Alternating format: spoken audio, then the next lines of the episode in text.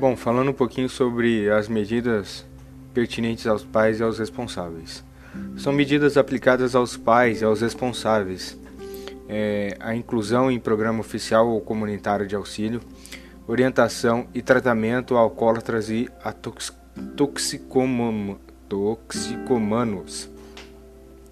encaminhamento a tratamento psicológico ou psiquiátrico, Obrigação de matricular o filho e, acompanhar sua frequência e aproveitamento escolar.